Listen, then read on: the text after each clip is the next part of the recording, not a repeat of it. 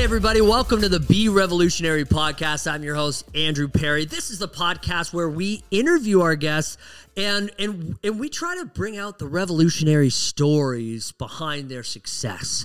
And we want to elevate and revolutionize your business. We're laughing because we just got off of our head coach meeting. And, you know, I try to bring the same energy to our manager calls just because, you know, people, we're getting out of code. People are still sitting down on their computers, low energy, and you know, I just try to elevate the room.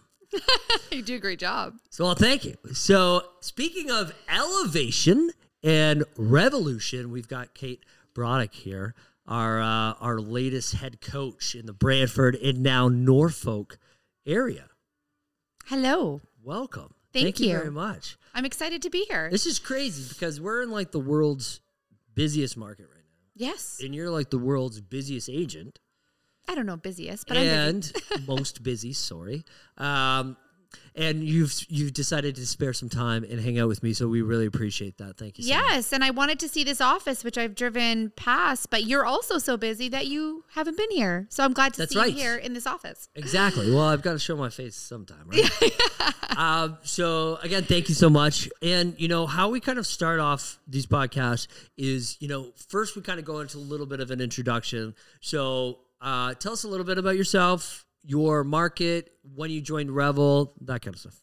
So I'm Kate Brodrick, and I am the head coach and team leader for the Kate Brodrick team, Brantford, and now Norfolk, which is very exciting. That's awesome. We don't have any bricks and mortar in either office yet, but it's soon to come in the next couple months. Right. So obviously with our market being in Brantford and Norfolk, we are within about a 30-minute drive of each other, which makes for a seamless transition for our clients. Yep. I have been licensed for just over 10 years, which is exciting. And I have been with Revel since September of 2021. So it's a very, very new switch. Yes, it is new. It feels very long, though. It feels like you've been with us forever is kind of what I meant. I know. You know what? It really does. It was, I think everyone who has commented to me has said they believe that the two brands fit nicely. Yeah. And I take that as a compliment because, you know, I really admire Revel's brand and what they've done with it. So right. Well, you know what? Speaking of branding, it's funny because we're kind of on the same podcast circuit. Yeah. Right? It's like if you do one, I'm doing one the week later. Yes. Or vice versa. Yes. So it's really, really cool to watch. And what I really love about you is that our styles are actually very, very similar. Yes. Although you're more on trend with the shorter reels and the TikToks, and where I'm more of like, I don't know. Gucci swag. Yeah, exactly. I love it. You are too, though. You are too. Yeah, I love it, though. So how important is, you know, keeping up with your brand on social media? Obviously, it's super important, but what I mean is how would you describe it to somebody who's just starting in the branding on Instagram, Facebook, YouTube? I think it needs to be extremely intentional. I mean, what you put out there is how people are going to view you, and it's what you're representing. Yep. And it's evolutionary, revolutionary. So, I mean, I think of back when I first started in the business, and I was black and gold were the colors I had kind of gravitated to. I think I was drawing inspiration. Black and gold? Yeah. Don't say anything bad about them. Needing gold. Yeah, but I was drawing inspiration from top agents at the time in Burlington. And as I kind of grew and evolved, my branding did as well. Yes. And I think that that's really important to continue to grow. And I think your brand needs to kind of match who you are in those times. Yep. But at the same time, hold your similar values. And I mean, on Instagram and Facebook, you know this. I mean, obviously I follow you. We follow each other. Of course. That branding is huge. It is. Branding is huge. And so thanks for bringing that up, by the way, about the branding switches and how you grow. Yes. How many times do you think you've switched up the overall design? 4 times. Brand? Yeah. 4 times. Almost just over every 2 years we've had now, we've just launched our 3rd website. And I'm talking from scratch, not even like an update. Yep. I get bored very easily. I like the same undertones of our brand, but you want it to be fresh. I agree. Modern, almost stylized. Oh. Some big words. Designer. Yes. So if anybody from the Fine Estates team is watching or listening, I get in a lot of trouble for oh no, you want to switch up the listing presentation again? You want to do a I'm like, yes, I do. So we've probably done three for sure. Overall brand board, I guess you could call it, yep. Switch ups. Logos stayed the same. We've switched the logo once, but the overall message, you know, at first we were playing off Revel's brand a lot, yeah. And it was the blue and the orange, and we're kind of incorporating a softer blue with a transparent kind of feel to it, where it was almost more modern. Yeah. And as Revel grew, so did we, and then we kind of migrated into our own separation. Yeah. When I first started the Fine Estates team, it was completely different from Revel. So what I think is, obviously Revel promotes, you know, all brands, all styles and everything like that. But I thought it was a good idea to kind of align myself with some of the brokerage designs as well. Yes. And I've seen your sides, and you've migrated the two very beautifully as well. Yes. Yes, and we've actually just recently changed our logo for the third time, and I appreciate the notice on the $1 million right listing. Away. I know, I loved that, yeah. And I think it's true. Like, I mean, as you evolve into your role on a team or within a brokerage or as an independent agent, you need to keep that fresh. So you know what, our teams are probably along the same minds of like, are they seriously switching this up again? Yep. It's like, yeah, because you know what? We've changed. We've evolved. It's different. Times are different. And do you think opening the second office maybe had something to do with that change? You know what? We started to really dive into our branding and how people would perceive us a lot deeper when we started opening the offices and drawing from inspiration on how those offices would appear. And I would say yes. And also because our billboards were changing and we wanted it to be more of that Jennifer Blakely black and white styled, more lifestyle photos. Yep. And we didn't think that our current logo fit it. It just looked different. It looked weird. Yeah. It didn't look right. It was cursive, wasn't it? Yeah, it was cursive. And I didn't like it. I didn't like the writing. That's what I've always said. Never do cursive. Never do difficult, cursive. It's difficult to read. Well, they're removing it from schools. Well, there he goes. It's not even, nobody's even, it's just a font now. But what I mean is it is actually difficult to read when you're driving by on a billboard or what's really interesting is the contrast between the cursive that you had to what you have now, which is big, bold. All the letters are lowercase? They are. Interesting choice. Yeah. Any reason why, or just it looks great? I just kind of, Carolyn put it together. She's one of our heavily in our marketing, and she presented it to me, and I was like, "You nailed it, perfect." I love it. It's because I bring that up because Gracie, our new admin, and our team manager Andrea, they posted like it just listed or whatever, and the address was the capital and all the lower cases. I'm like, that needs to be all caps. See, so it's really funny to see how we share so much of the same visions, but we're kind of slightly different at the same time. That's what it's all about. It is. But I think you're right. Once you start opening the offices and branching into, I mean, Norfolk's kind of close to Brantford, but it still is a different market. Very different. It's more rural, more small town. Yep. Even just the people in general, just lovely. Like you got a lot of farmers. It's a lot more landmass than in Brantford. A lot more spread out.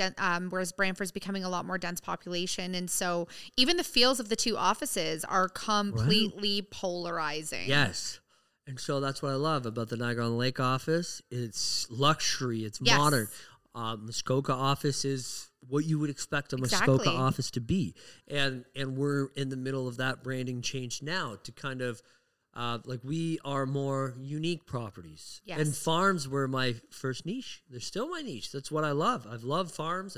We grew up in a town called Churchill, Ontario, which is in Innisfil, for 20 years. And, you know, it was a town of like 200 people.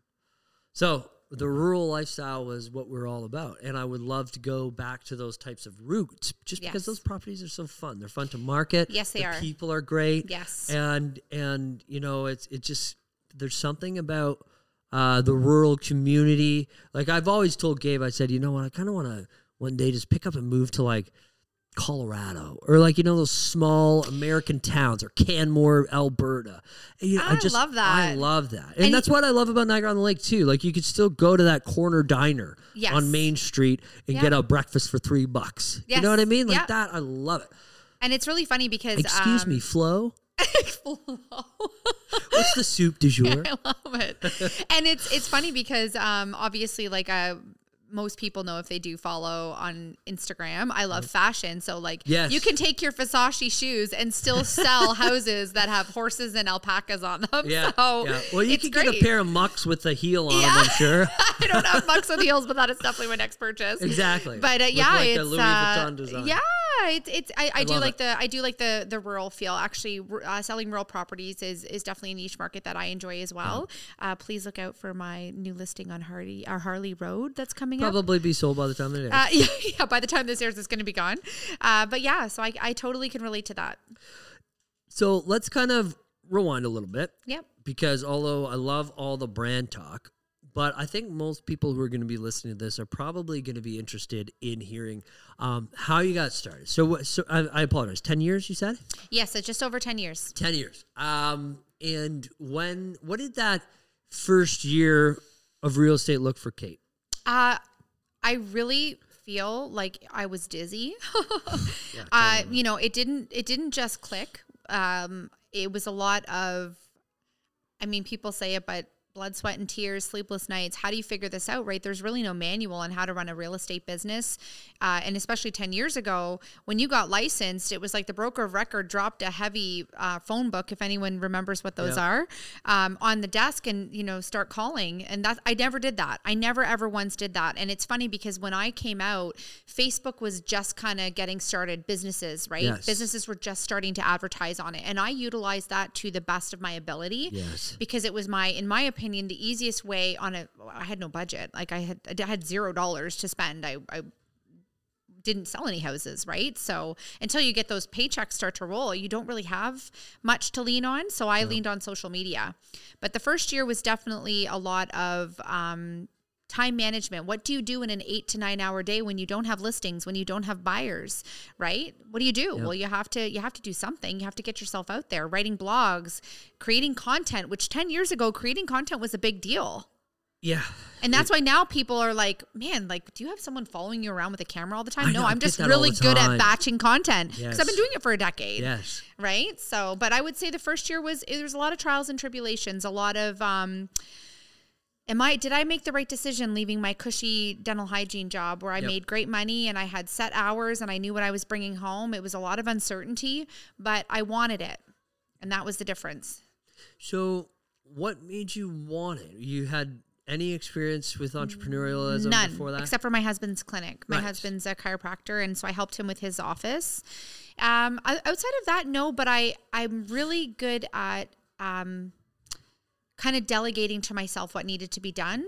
And I'm quite creative, and that's where the marketing and advertising came in.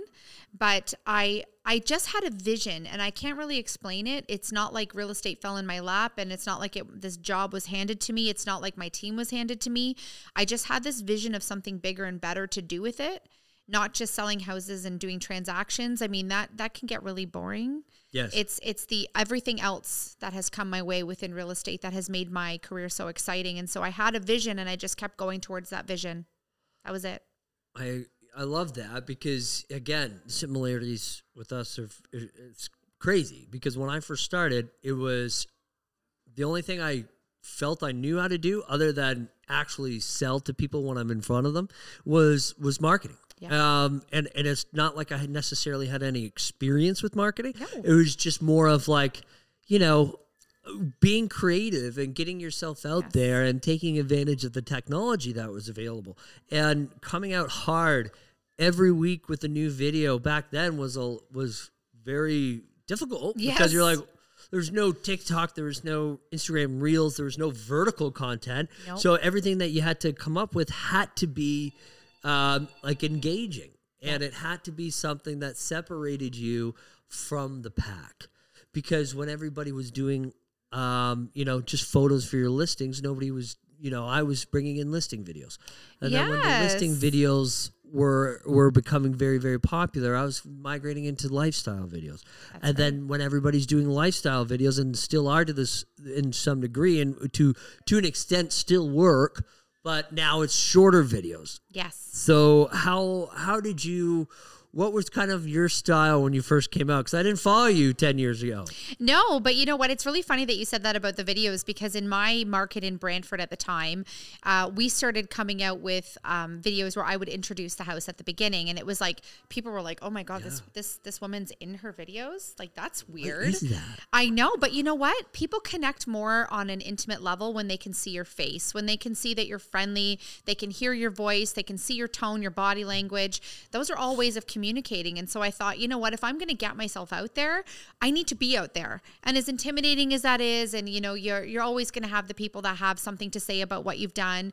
You've just got to keep pushing through, and you'll find those niche markets of people who share commonalities with you, right? You being a dad with 3 kids, me being a mom with 3 kids, we're running businesses. You know, you start to find your pack, your people. And so as those videos started to come out, and then everybody started to do these real estate videos, right? Yep. And then we started doing more lifestyle videos. So like now we're doing like chats together, talking about personal things. Yes. We don't run a podcast, but we do run quite a few little series where we chat with each other. Mostly because I am technologically not advanced and can barely turn on my phone on the best of days. But like it's just about finding what you're comfortable with. And even if you're just a little too comfortable, then you need to step out and do a little something, then do a little something different. Exactly. Yeah. You can't be a little too comfortable in everything, because I find that then you almost come off as complacent. I agree. And it's almost, it's overdone, because people are getting inundated with new content every day on their phone. Yes. So there's Kate doing the same thing. Yeah. Come on. Flip. Yeah. I don't even want to watch the whole thing anymore, even though it's only 7 seconds. Yeah.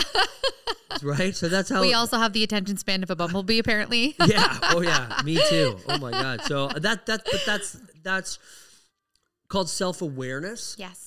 And one of the things, like, you know, we're talking at the Buzz Conference tomorrow. That's one of the things we're going to talk about is, like, think about how you work through your social media platforms. How do you work through Facebook is different how you're going to work through Instagram. Yes. And how you work through Instagram last year is probably going to be different than how you work through it this year because of the introduction of Instagram Reels and the way people swipe up.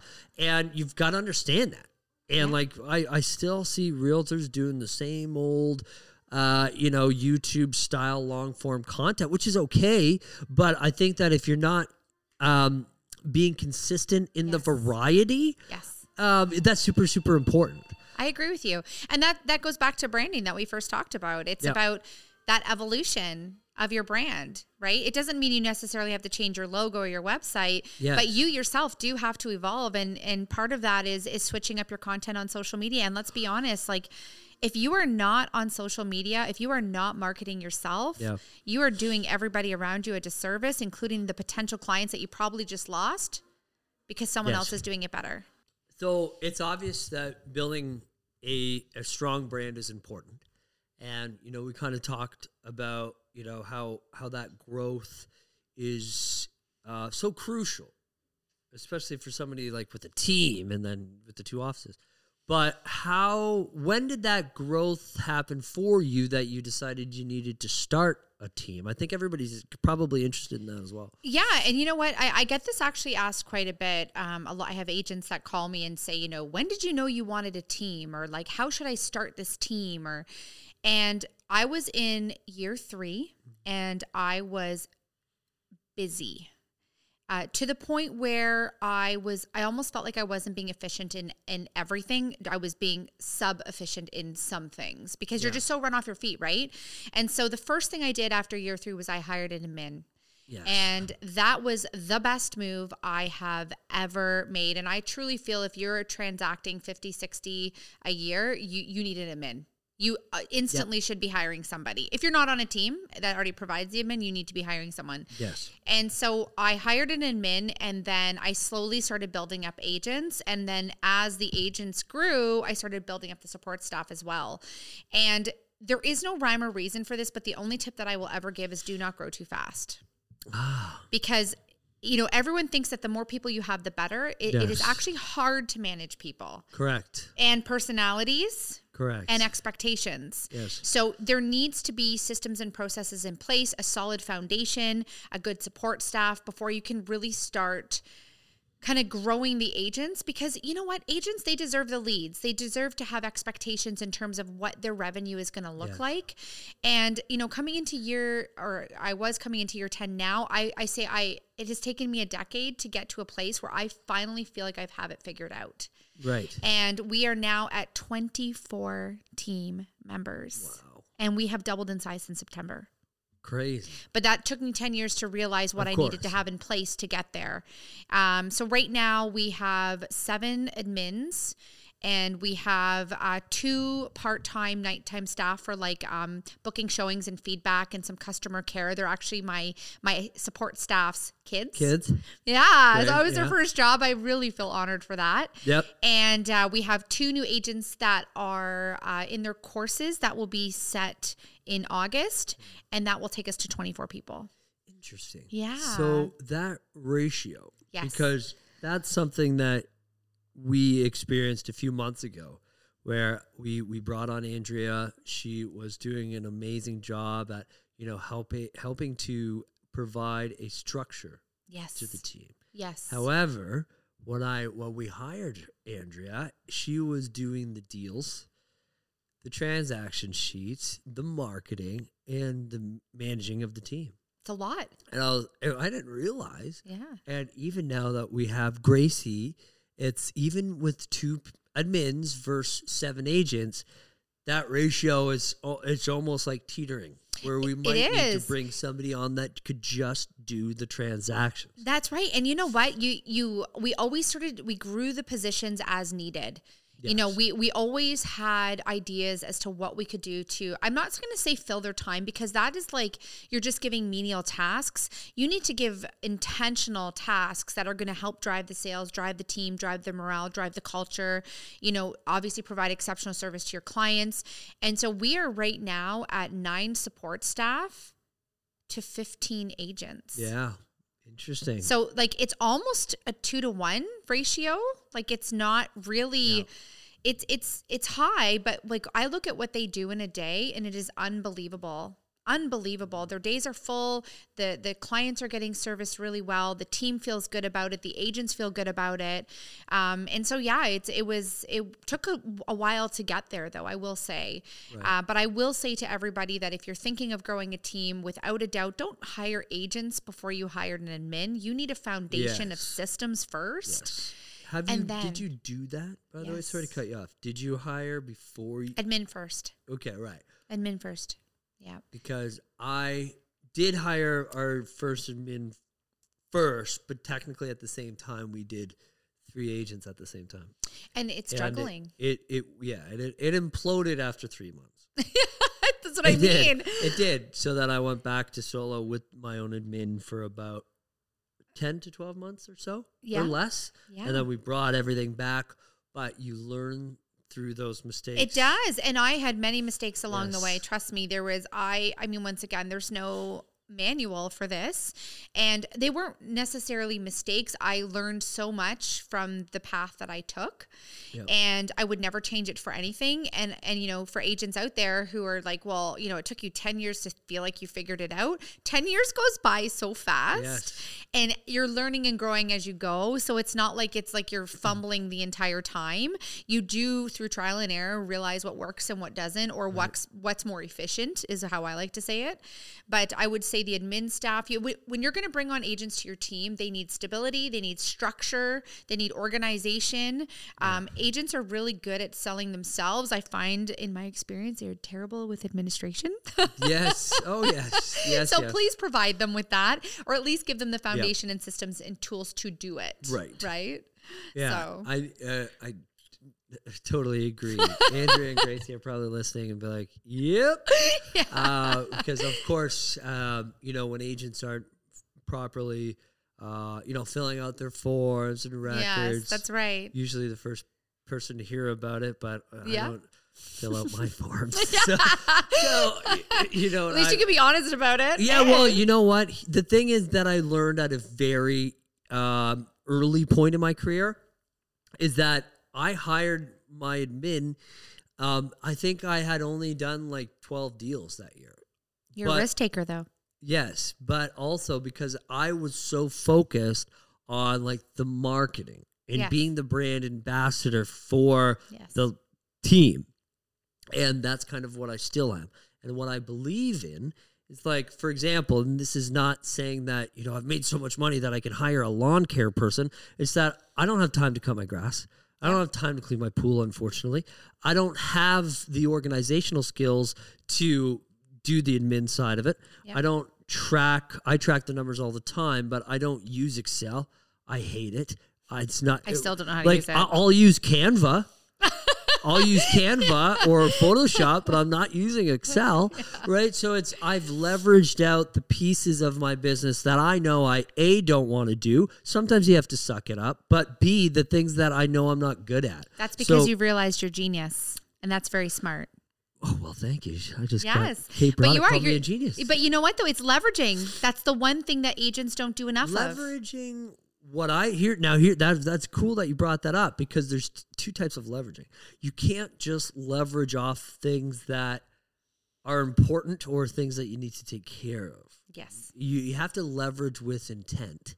And I think the cool part about all of this is I'm not sure how your team is structured, but we actually just hired one of our top agents who actually got the office over here. Oh. So that was a little, fun promotion that we gave her. But Crystal Simons is now the vice president of sales. Awesome. So now, as opposed to me, I still have my alone time with my team, but Crystal is now taking over the one-on-ones, the sales meetings, the lead generation distribution. Yes. So, and there's a reason for it. It's because it's the same reason why I wanted another office and another one, because eventually, as much as I love sales, my whole goal is to be that brand ambassador. It's never changed. Ever since I first started real estate, I wanted to be the face of my business and make those connections. That's why 85% of my business is agent-to-agent referrals, because you go out there and you make those connections, you make those relationships. Yes. Do you have any growth plans or opportunities? Like, I know you said how you just hired. Well, you just said Crystal you promoted. So I have a director of operations who does that as well. So part of the leveraging for me was, and I mean, I love the connection with my team. So for most people who see our team, they see that we're extremely tight knit. And that's how we've always been. Yeah. And I love the touch bases with my teams, the one-on-ones, but I am very busy in terms of my own sales and transactions. Yep. And I have a family, and we need to be able to leverage so that we are not losing ourselves to the things that are most important. And that's my business and my family. Of course, the roles are reversed. It's family first and then your business. Yep. And so Allison came on board, and she now takes care of the lead generation. She takes care of the one-on-ones. She takes care of touch. We call them touch bases. Every week we touch base with each of our agents, and then we have a formal sit-down one-on-one once a month.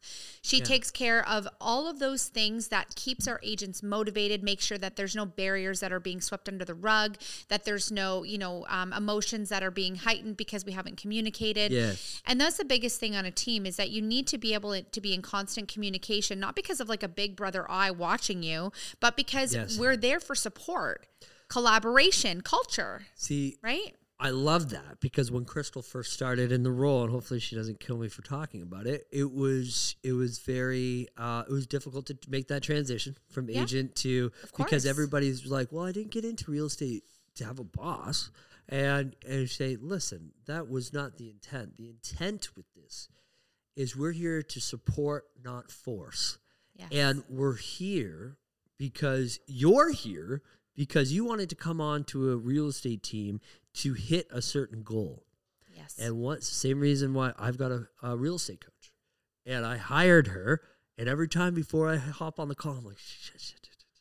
I'm like, oh, my God, I'm so nervous. And, like, well, I didn't leave my corporate job at LA Fitness to go and work for somebody else, but when you hire somebody or you become a part of a team or a culture or a family for your own goals, you're essentially coming on because you need accountability. Yes. And that's what these meetings are. Yes. It's hey, how close are you to your goal this month that, you know, you wanted to be, you know, the difference from last month? Did you hit it? Did you not? What do we need to make up for? Yeah. Well, you know, I'm not quite there yet.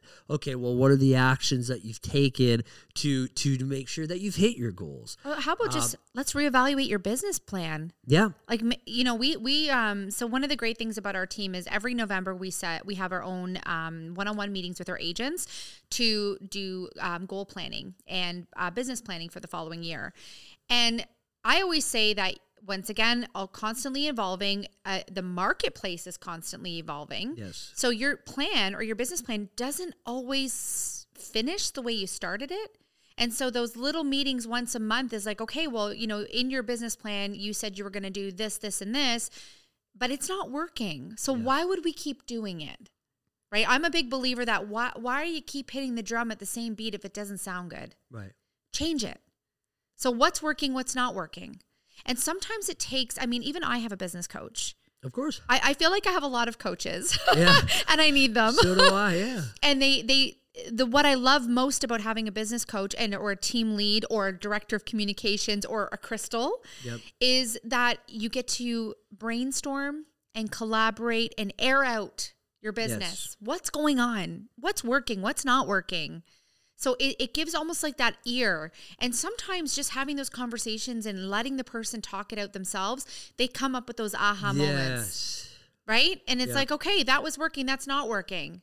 So, you know, it's important. And I love to hear that you have someone on your team that's doing something similar for you, that's leveraging what your team needs so it can free you up to do what you do best. Exactly. And what I find is the biggest hiccup between somebody making you know, 250,000 to 500 to a million. Yeah.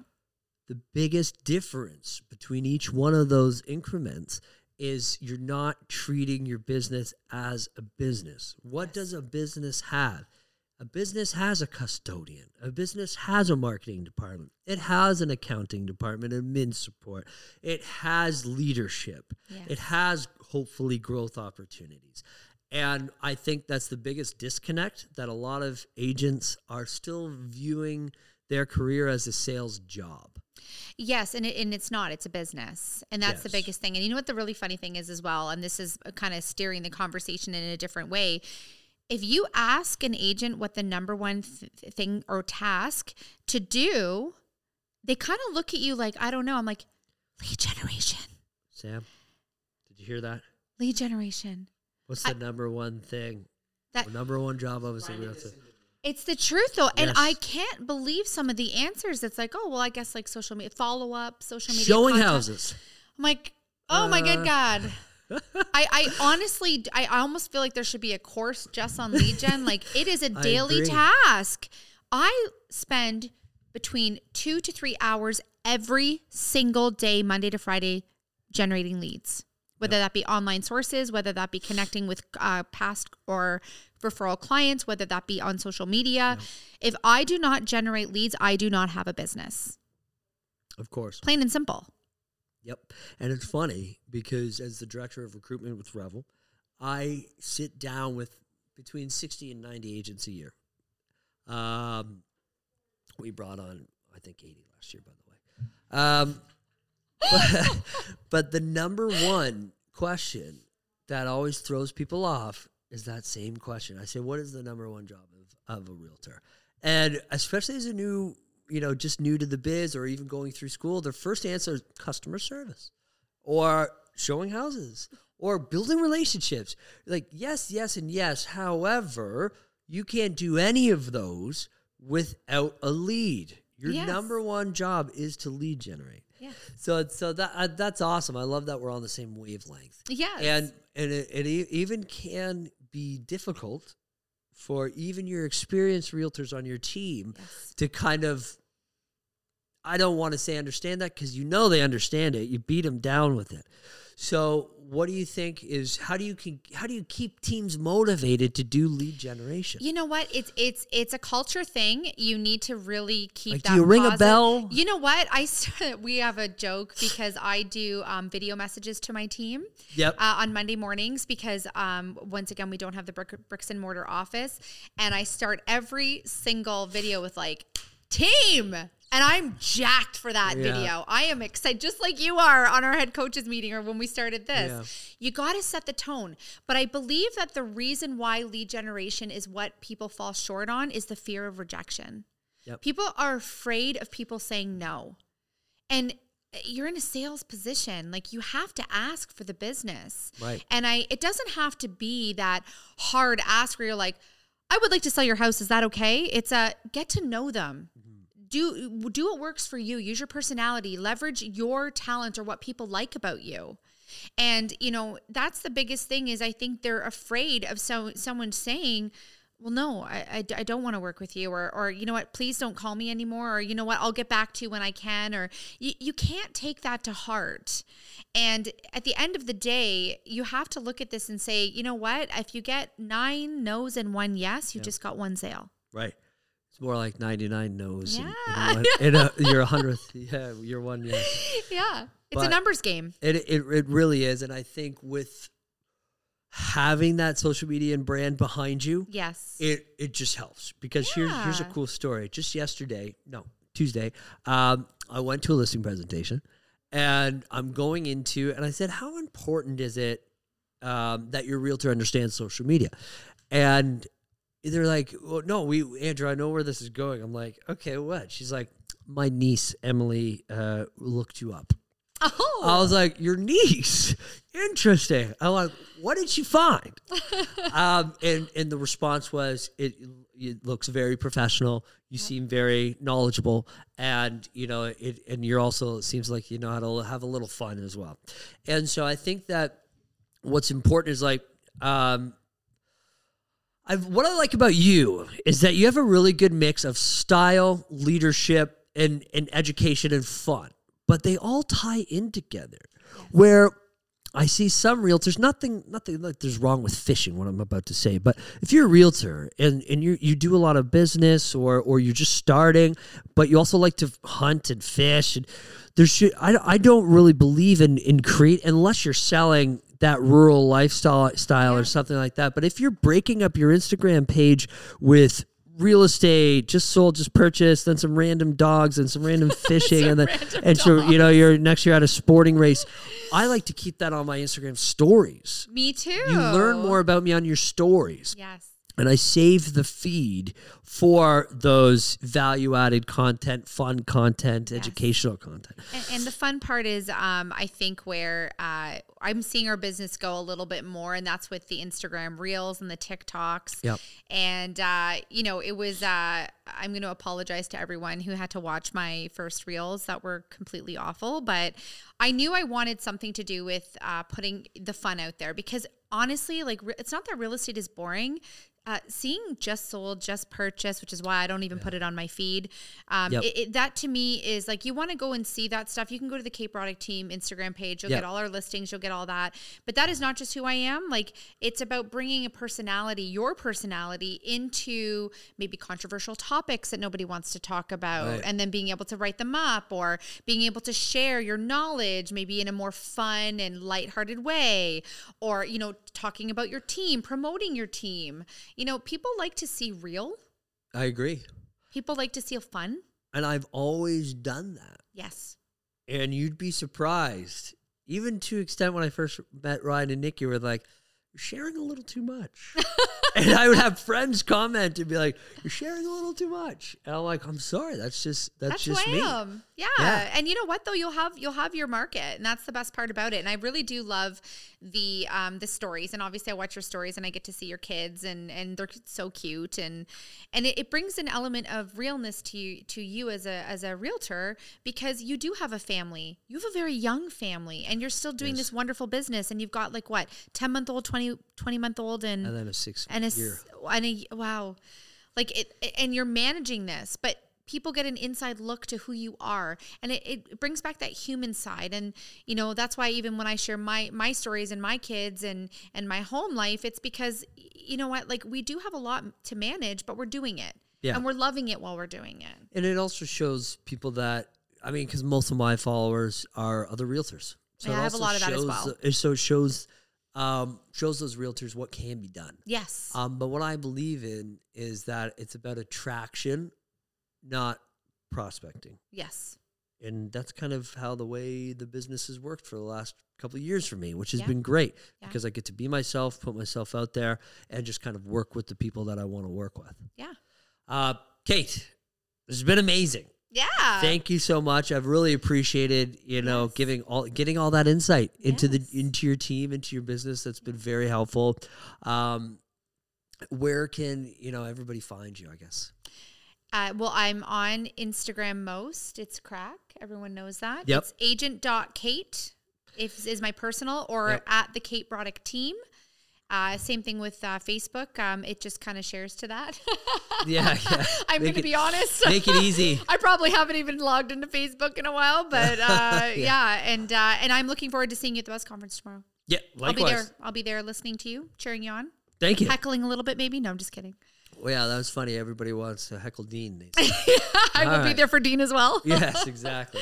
So again, thank you so much. Always. And for those who are watching and listening, you know, we couldn't do it without you, and we wouldn't want to. So thank you very much.